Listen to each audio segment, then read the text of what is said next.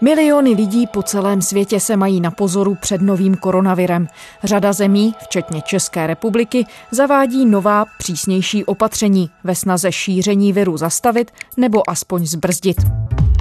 Nervozita, nejistota a mnohdy čirá panika se začíná podepisovat i na ekonomice. V pondělí zažili finanční trhy největší otřes od roku 2008. Máme namířeno k tehdejšímu rozměru finanční krize? Je důvod začít se připravovat na hospodářskou recesi nebo jde jen o varovný signál? A jak moc koronavirus při své cestě po světě zasáhne ekonomiky jednotlivých zemí? Je středa 11. března, tady je Lenka Kabrhelová a Vinohradská 12, spravodajský podcast Českého rozhlasu. Are you ready for this? Ready for this? Here it is. Live look at the North American financial markets. You can see the Dow Jones. It is down 1,600 points. And the is having a big impact on the markets and oil prices. Companies tonight, West Texas Intermediate has already fallen to around $30 a barrel. That is the largest drop in decades. Tomáši, pojďme se přenést do pondělí. V pondělí trhy světové zažily asi nejčernější den, uvádí světová média, od roku 2000 2008 a od začátku finanční krize. Co se stalo? A kde to vlastně celé začalo? Ono to začalo už v minulém týdnu, ve čtvrtek, kdy se ve Vídni sešli zástupci zemí OPEC, tedy Združení zemí vyvážející ropu. Tomáš Lisoněk, vedoucí ekonomické redakce Českého rozhlasu. A ti se sešli proto, aby vyřešili problém, kterým způsobuje epidemie koronaviru. Ta hlavně v Číně výrazně snížila poptávku po ropě. Ve Vídni se schází ministři členských zemí Organizace zemí vyvážejících ropu. Mají jednat o omezení těžby ropy. Omezení podle nich zvýší ceny ropy, které poklesly kvůli šíření nákazy nového koronaviru. Začalo to v Číně, kde vlastně tamní továrny nemohou vyrábět tak, jak byly zvyklé. Přenáší se to postupně do dalších oblastí, jako je letecká doprava. A té ropy najednou začal být ve světě nadbytek.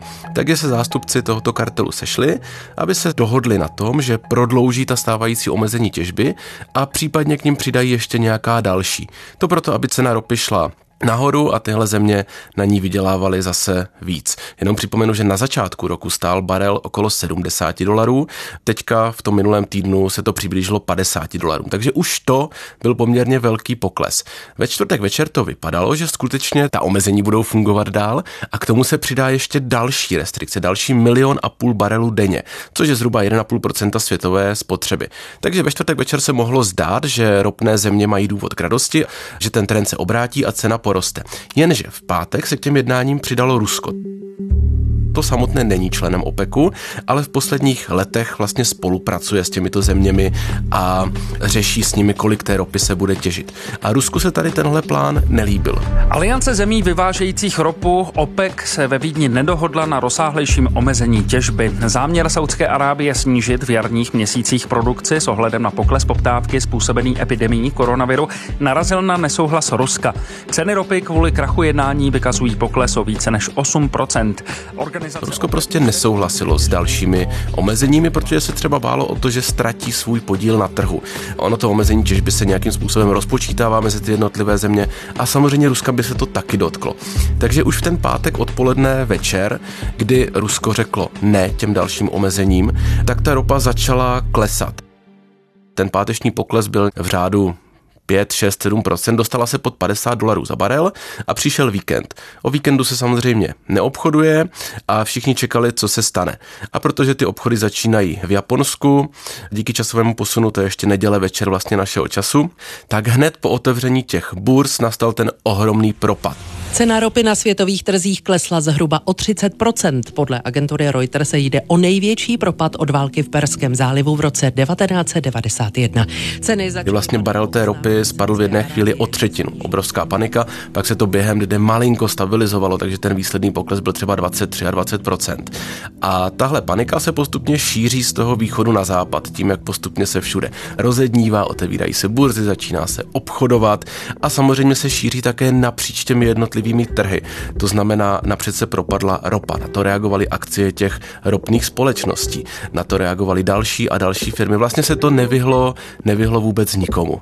Po prudkém propadu cen ropy klesají taky světové akcie. Kvůli krachu jednání mezi organizací zemí vyvážejících ropu a Ruskem zlevnila ropa o víc než 30 Global stock markets have plunged over fears about the coronavirus and a conflict among major oil producing nations has sparked a crash in oil prices. Západu evropské akcie zahájily týden silným propadem. Pan evropský index Stocks Europe 600 uzavřel se ztrátou bezmála 7,5% na 339,5 bodu. Ze svého nedávného historického maxima tak odepsal přes 20%. Ve Spojených státech krátce po otevření dokonce přestali obchodovat. Důvodem byl propad hlavního indexu S&P o víc než 7%. Takže to, co začalo ropou, končí tím, že v to pondělí Dokonce zavřeli americkou burzu s tím, že raději obchodovat nebudou. Bylo to na začátku obchodování, kdy ten propad byl velmi výrazný. V takových situacích skutečně dochází k přerušení toho obchodování. Potom ta New Yorkská burza pokračovala. Nakonec ten výsledek byl propady indexu zhruba o 7%, což když jsem se díval na nějaká historická srovnání, tak to patří do té první dvacítky nejvýraznějších denních propadů. Tam na těch čelních příčkách je samozřejmě rok 1929. Během čtvrtka který byl později nazván černým, se zhroutily bankovní kurzy, což okamžitě ochromilo ekonomiku nejenom Spojených států, ale celého kapitalistického světa. Pak černé pondělí 1987. Prudký pokles kurzu akcí v New Yorku a na dalších burzách kapitalistického světa vyvolal četné ohlasy.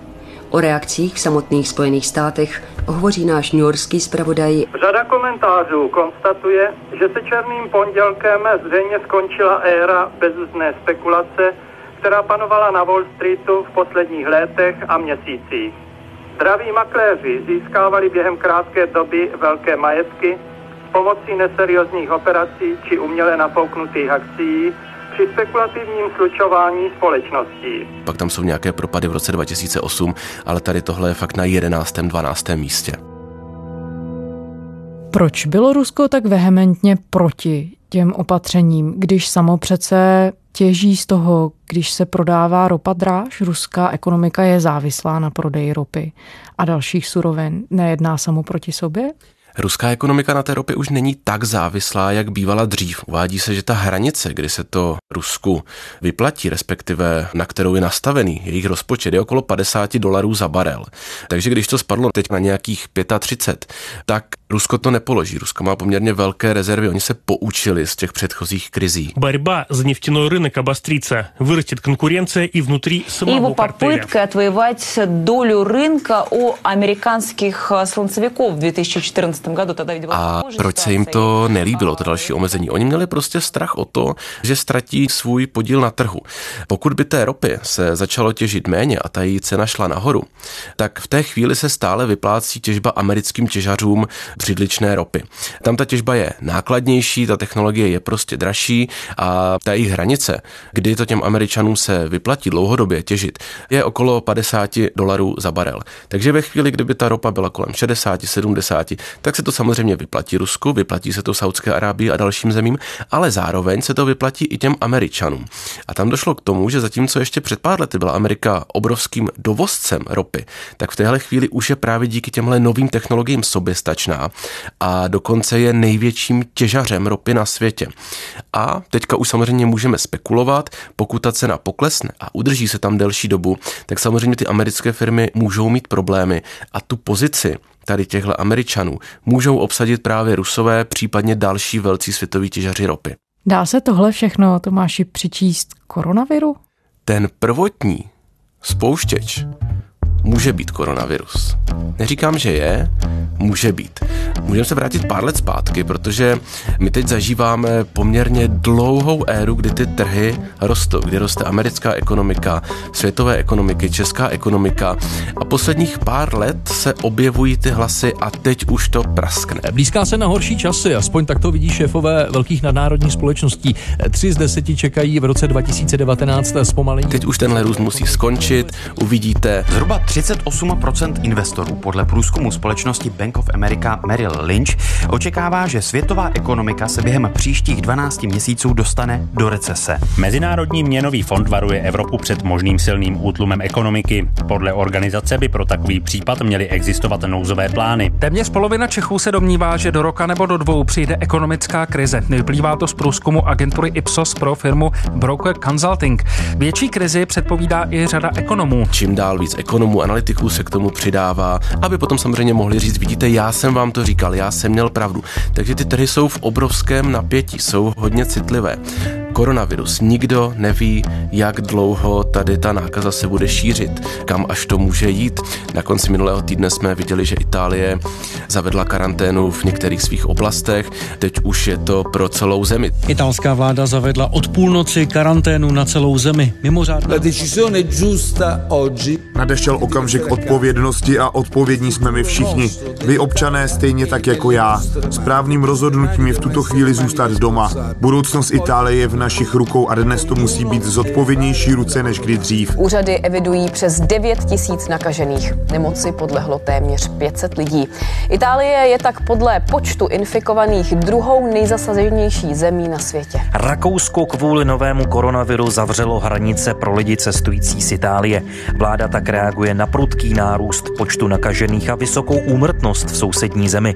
Opatření se ale nedotkne lidí, kteří doloží potvrzení o bezinfekčnosti. Ten vývoj je extrémně rychlý. A právě proto ty trhy jsou hodně nervózní.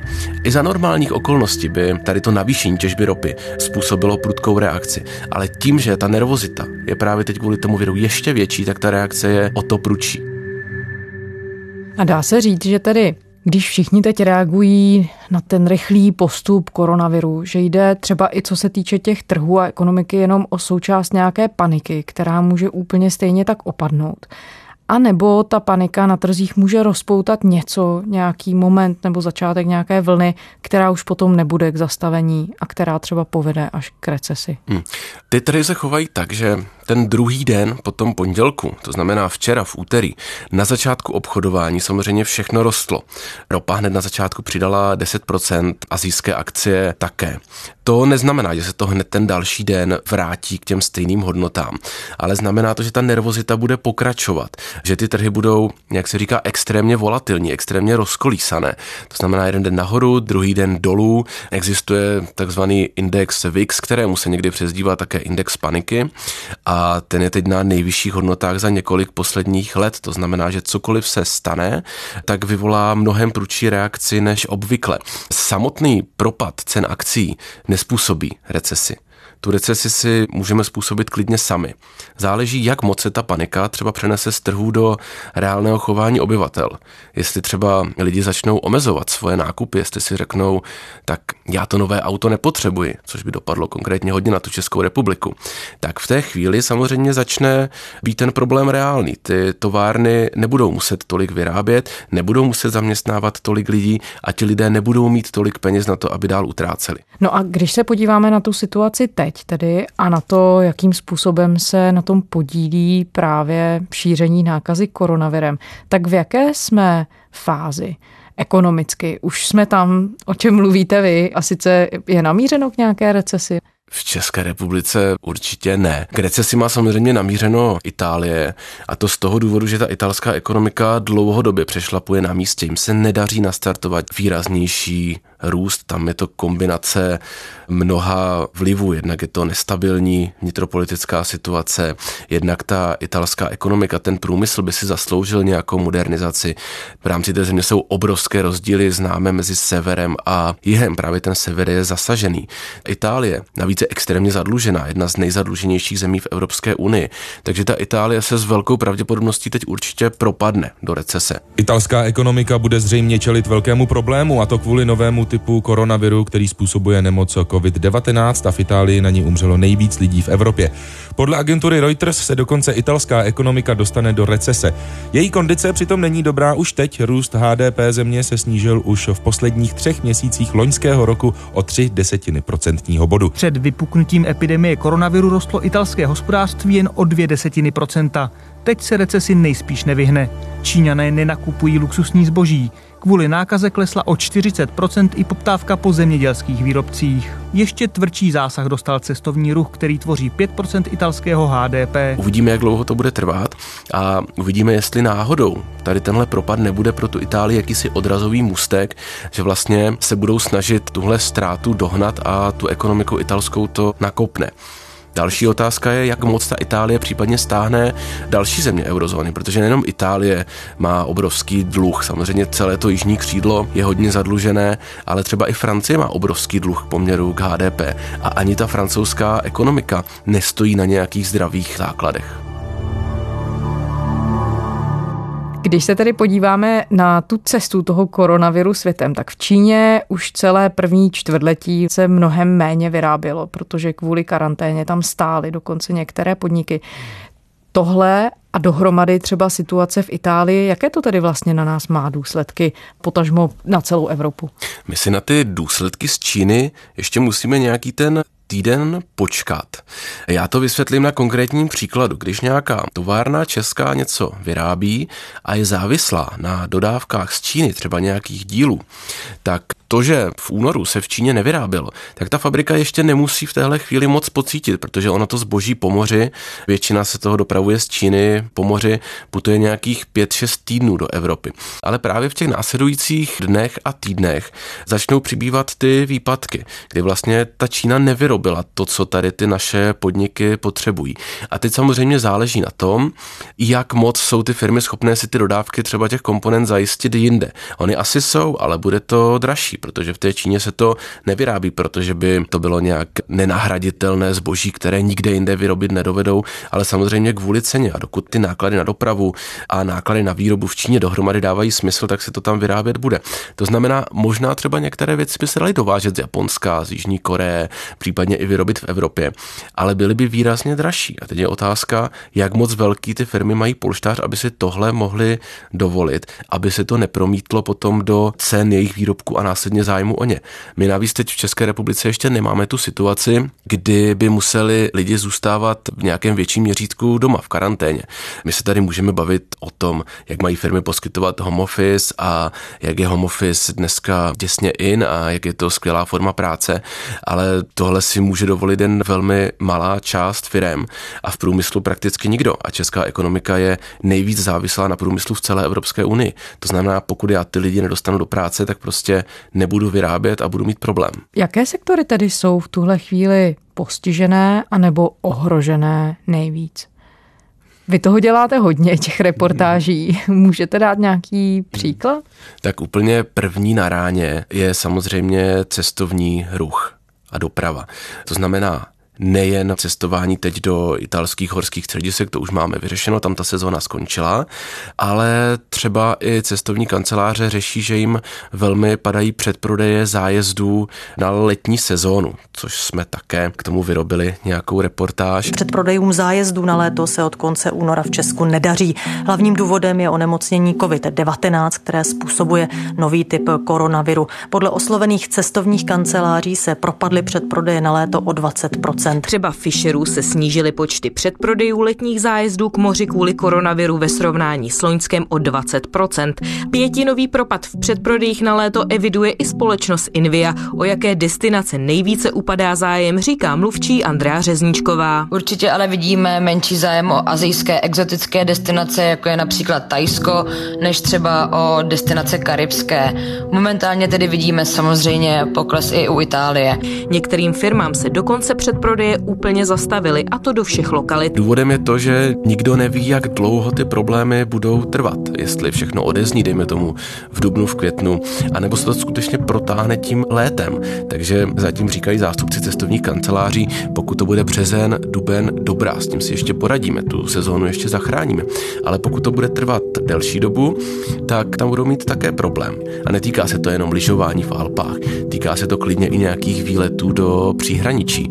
Máme máme příklad malé cestovní agentury. Malá cestovní agentura Engel Tour se specializuje na výlety do Drážďan, Polska nebo Českosaského Švýcarska. Denně takový výlet zarezervovalo až 12 lidí, jenže od konce února je situace úplně jiná. A to kvůli nemoci COVID-19, popisuje majitelka cestovní agentury Markéta Horčičková. Nula, stoplo se to a vlastně tato situace trvá doteď s výjimkou třeba jedna, dvě rezervace denně, ale spíš se jedná o zájezdy teda po České republice. A sice vypravuje zájezdy pro pár desítek lidí denně, ale teď vlastně jim ta poptávka taky úplně poklesla. Máme příklad dopravní firmy Pragotur, která dokonce část svých autobusů musela nechat odstavit, odevzdala značky do registru, aby nemusela platit pojištění, protože nemá práci, nemá využití pro ta vozidla, nemá práci pro ty řidiče. A těchto příkladů samozřejmě bude přibývat. Jako první skutečně v té dopravě. Tím, že ustane ta doprava z Číny, tak vlastně ti dopravci nebudou mít co vozit do Evropy, po Evropě, protože ten kontejner z té Číny do toho Rotterdamu prostě ta loď s těmi kontejnery nepřipluje. Takže se dá říct, že v konečném efektu tedy i Čech v nějakém malém okresním městě, byť by se mu vyhnul koronavirus jako takový, tak v nějaké formě důsledky pocítí? Může to tak být. Teď je to opravdu hodně otázka i psychologická. To znamená, jak moc tady tahle nákaza lidi, zákazníky, spotřebitele vyplaší. My tady kolik měsíců, čtvrtletí, možná let zpátky, když se bavím s ekonomy, tak částečně, nechci říct v žertu, ale spíš tak jako zlehka mluvíme o tom, jak někteří přivolávají tu krizi tak panuje schoda, že tu krizi my si přineseme sami právě tím naším chováním. A jestli tím spouštěčem bude skutečně nějaká panika šíření téhle nákazy, tak skutečně toho konkrétního města se to nemusí vůbec dotknout, ale pokud se ty lidi vyplaší, přestanou nakupovat, tak se to projeví poměrně rychle. Jak tedy vy čtete ten vývoj posledních dnů? Dá se to chápat i tak, že nákaza typu koronaviru, jakákoliv jiná podobná, která vyvolává právě takovouhle reakci a paniku, že je vlastně nakažlivá nejenom z lékařského hlediska, ale třeba i z hlediska ekonomického? Určitě je obrovsky nakažlivá, zvlášť v té situaci, jak jsem zmínil, velmi nervózních trhů. A co nám to tedy říká o podobě světa, ve kterém žijeme? Vlastně už tedy opravdu není možné si představit, že tak my se tady uzavřeme a budeme čekat, až se to přežene. Ten svět je obrovsky propojený a v posledních měsících a letech je také velká část světa na svém ekonomickém vrcholu, je nejbohatší, jak kdy byla. A lidé mají peníze. A vy máte peníze a nechcete je prostě jenom tak nechat ležet. Chcete, aby dál vydělávali peníze. Money makes money. Takže začnete se poohlížet potom, do čeho ty peníze investovat. A když se podíváte na nějaké konzervativní nabídky, nějaké spořící už termínované vklady, tak to vám nevynese. Takže si řeknete, čemu bych tak mohla rozumět, dejme tomu nemovitostem, tam mi při nejhorším zůstane na stáří, mám tady volných x milionů, koupím si nějaký byt, budu ho pronajímat. To vede k tomu, že nemovitosti extrémně zdražují nejenom v České republice, ale víceméně v celé Evropě. Takže nemovitosti jsme už vyřešili, ty už jsme vyhnali nahoru. Co nám zbývá dál? Tak podíváme se po nějakých akcích. Si tomu vůbec nerozumím, ale když se mrknu na akcie tady Apple nebo Tesly, tak ty přece obrovsky rostou, tak to tam dám taky. Tady zavolám nějaké brokerské společnosti, řeknu, chci tady Teslu, chci tady Apple, namíchejte mi to, tohle skvěle roste, to určitě bude dál pokračovat ten růst a je na tom obrovsky vydělá. Akcie automobilky Tesla stojí vůbec poprvé více než 500 dolarů. Jejich cena během včerejšího obchodování vzrostla o 9%. Upozornil na to americký spravodajský server CNBC. Celková hodnota firmy dosáhla kolem 93 miliard dolarů. To je v přepočtu více než 2 biliony korun. Nové technologické trendy představují pro Čechy čím dále lákavější investici. Zjistil to průzkum agentury STEMmark, podle kterého největší technologický trend současnosti vidí Češi v umělé inteligenci. Lidé by měli rádi podíl na ziscích těch úspěšných společnostech, jako je Apple, Microsoft. A teď přijde nějaká taková situace, jako třeba byla v tohle pondělí, a ti lidé, kteří takto zainvestovali, začnou panikařit, protože ono jim to sice vzrostlo za poslední roky o desítky, někde i stovky procent, ale najednou vidí ten obrovský 10-15% propad v rámci jednoho dne. A teď řeší, co s tím, tak rychle zbavme se toho, dokud to má nějakou hodnotu. Chci teď nějaké peníze, prodávejme a to vede ještě k větší panice, protože se to násobí. To obchodování je strašně rychle. To znamená, že skutečně nějaká v téhle chvíli drobnost se promítne v reálném čase úplně všude na světě. Tady už neexistuje nějaké spoždění. Vydělává na podobných situacích někdo? A nebo platí, že teď vím, že jsem o krok napřed, ale že kdyby nakonec došlo k nějaké recesi, že v konečném efektu prodělají úplně všichni? A nebo taky vydělají úplně všichni. Protože, jak jsem mluvil už několikrát o té napjatosti těch trhů, tak ono to nějaký ten pokles, nějaká ta korekce může být ve výsledku i prospěšná. Byť samozřejmě můžeme se bavit o tom, že propady o desítky procent za den nemusí být úplně správná cesta. Ale tím, jak byla čím dál větší očekávání toho, že ta bublina praskne, tak to může být nějaká forma úlevy, nějaká forma ozdravení. Já třeba si myslím, že automobilka Tesla nemá hodnotu 100 110-120 miliard dolarů a že to nemá být nejhodnotnější výrobce automobilů na světě, protože když se podíváme na tu reálnou produkci, tak oni nevyrábí ani desetinu toho, co Toyota nebo co Volkswagen. Tohle je pro mě příklad extrémní nafouknuté bubliny a taky ty akcie Tesly. V pondělí zareagovaly velmi výrazně, oni se propadli o 13,5%, protože co, když nám tady zlevní ropa, tak já si budu dál jezdit na benzín, dál si budu jezdit na naftu a teď mě nějaký elektromobil nezajímá. Takže myslím si, že těchto nadhodnocených firm je tady spousta a skutečně to, že se přiblíží nebo vrátí na nějakou svoji reálnou hodnotu, ona je taky otázka, co je ta skutečná hodnota, tak nemusí být vůbec na škodu. No a když se podívám na nějaké konkrétní dopady, tak myslím si, že se v České republice můžeme opravdu v řádu týdnů těšit na to, že budeme levněji tankovat. Tomáš Lisoněk, vedoucí ekonomické redakce Českého rozhlasu. Děkujeme Tomáši. Naslyšenou. A to je ze středeční Vinohradské 12 vše. Všechny naše epizody najdete kdykoliv na stránkách i rozhlasu našeho spravodajského webu a jsou také ve všech podcastových aplikacích na vašich mobilních zařízeních. Pokud nás posloucháte rádi, šiřte slovo dál, řekněte o nás svým známým a přátelům. Děkujeme, těším se zítra.